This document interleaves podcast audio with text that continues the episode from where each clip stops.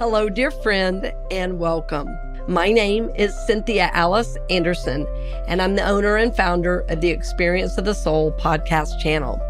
I have been so honored to be able to offer these programs several days a week. And these programs I know are inspiring, they are supporting, and they are uplifting your life's journey. I want to see that continue, and I honor you for being a part of making that happen. So, for over five years, we've been able to offer these programs, and we want to continue to be able to offer them. So, over the next 90 days, we are raising $9,000, and that's going to get us all the way through the end of the year. So, I ask you to consider taking the time to support the channel that supports you. And again, our goal that we're asking you to be a part of is $9,000 in 90 days. And we look forward to hearing from you, friend. We're honored to support your journey, and we always are lifting you in prayer for God's highest and best in your life. Blessings on the journey, dear friend, and I look forward to seeing you very soon.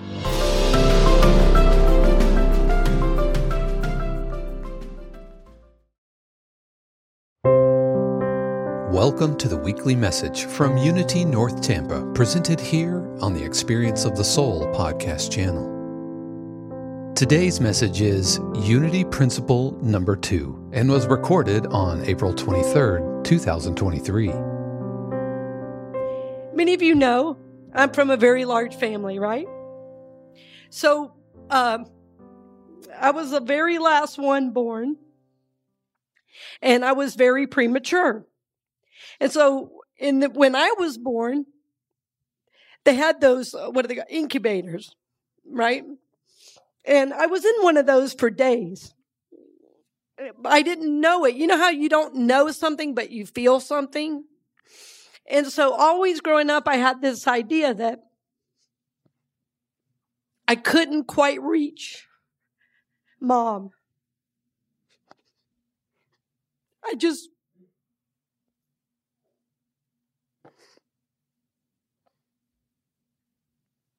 And so when I began my healing journey on the spiritual journey, I began meditating and I began getting the idea that I wasn't alone as I had felt. And I decided to talk to my mom about it because I was home and I'd opened the big family Bible. We had a big, raise your hand if you had a big family Bible. Oh, yeah, in Georgia, it's a requirement. we have one in every room. And uh, I looked in the family Bible, and it said the day I was born, and then it said the day I came home from the hospital. And I asked my mom about it. And she said, Well, honey, you were premature. I said, I was? I said, Well, I always felt like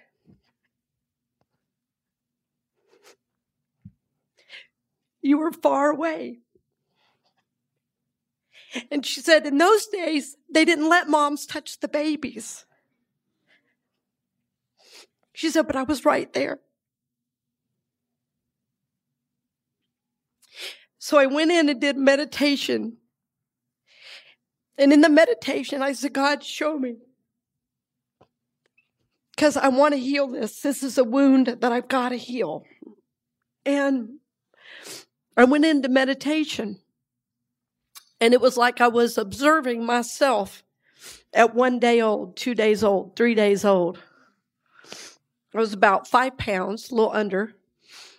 And I was so little, they used my dad's handkerchiefs for my diapers. And as I did the meditation, I was watching myself as a baby. I could see my mom right there sitting. Then I got this beautiful image of Jesus Christ, of Paramahansa Yogananda, and Sai Baba all watching and being there. So not only was my very own mom right there, even though she couldn't touch me, so was the divine always. And finally, I understood the idea, lo, I am with you always. So even though those feelings were so strong that I was alone, in fact, my, not only my mom was there, but the divine always. The more my study intensified and the more my meditation deepened, I could see and start to experience that, in fact, not only was it outside of me, but inside as well. The presence of God lives in you, my friend. The presence of God lives in you. Will you say that to the person next to you? The presence of God lives in you. The Bible says it this way in John 1. In the beginning was the Word, and the Word was with God, and the Word was God. He was in the beginning. Through him things were made, and without him nothing was made that has been made. In him was life, and the life was the light of all people.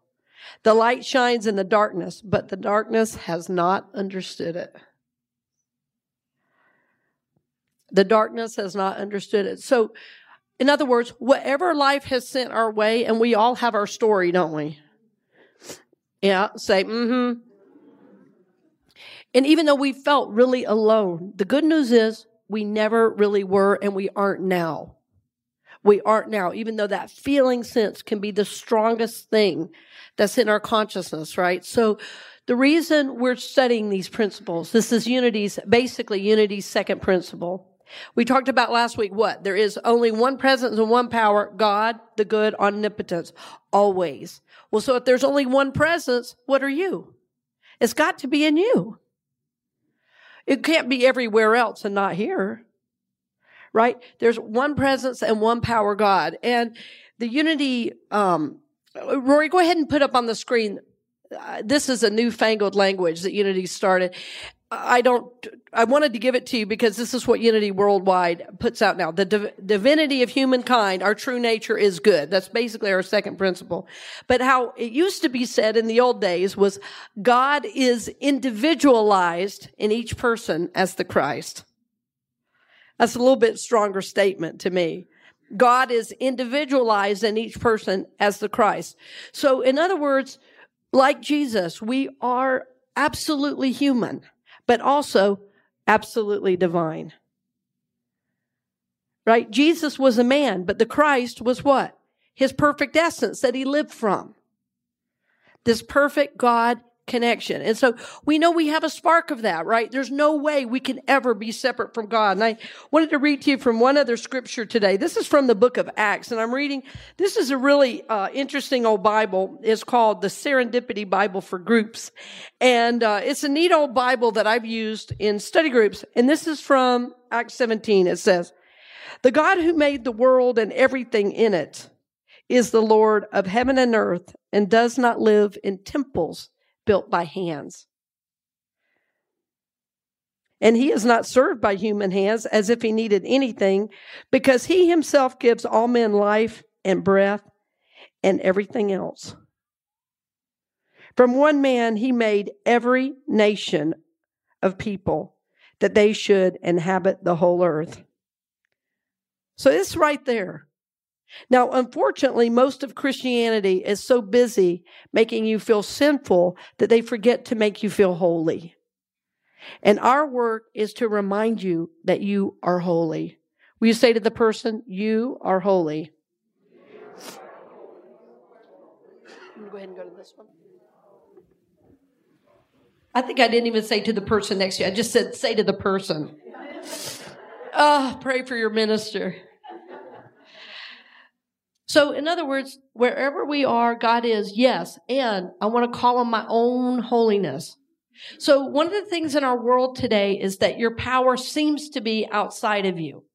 And it seems to be that the, the news cycle loves to remind you of how powerless you are and how bad everything is. So every time you come in here on Sunday, I want you to hear how good you are and how much power you have right? Because everything you're experiencing in life, whether you're retired or whether you're, you know, looking after grandkids or you're going to work every day and working 10, 12, 16 hours a day, wherever you are, God is, God is within you and you every day make your own experience by how you come out into the world.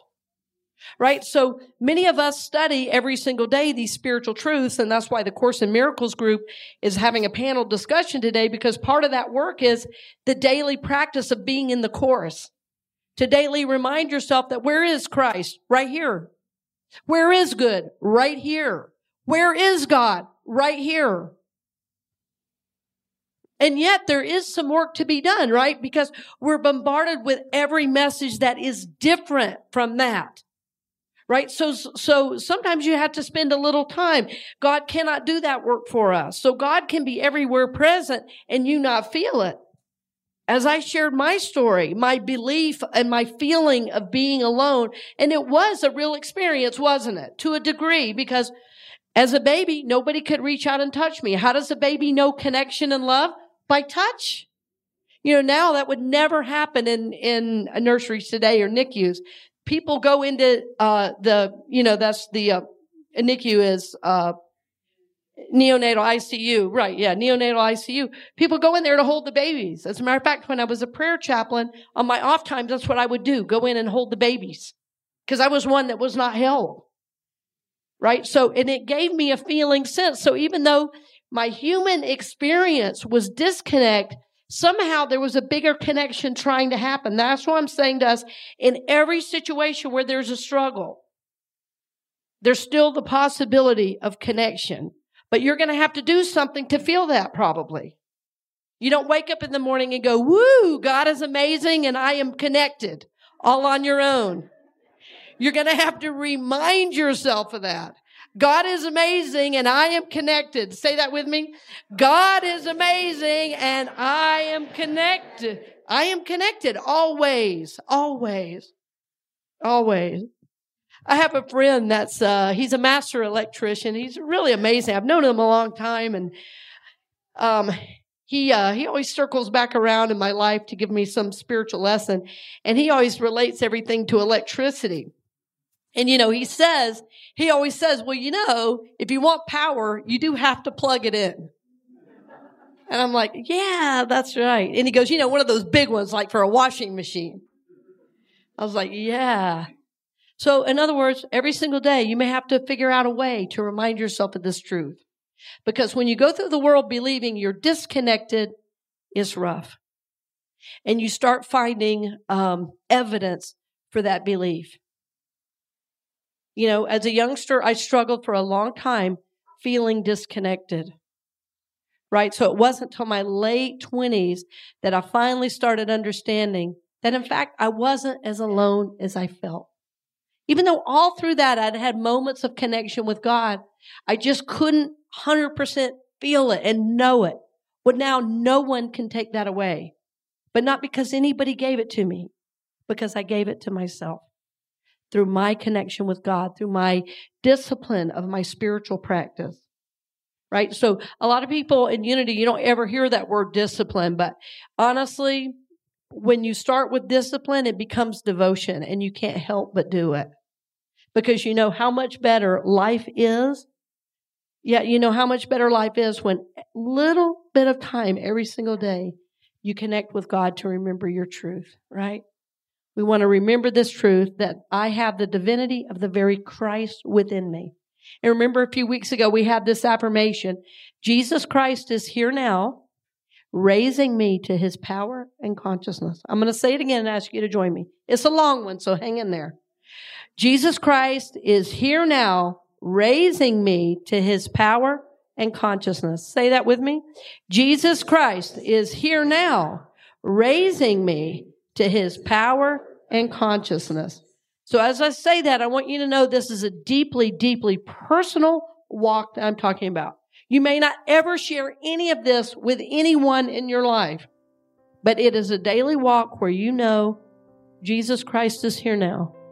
The very presence of God lives in you. The very presence of God is who you are and who you are meant to be. Thank you for listening to the weekly message from Unity North Tampa here on the Experience of the Soul podcast channel. This channel is made possible because of listeners just like you. If you would like to support the channel with your tax deductible contribution on an ongoing basis or through a one time gift, head over to experienceofthesoul.com. This message is copyright 2023 Unity North Tampa, all rights reserved. Our theme music, The Light of God, is composed by Shannon Kropf and used with permission and available at shannonkropf.com. The Experience of the Soul podcast channel is a production of 818 Studios.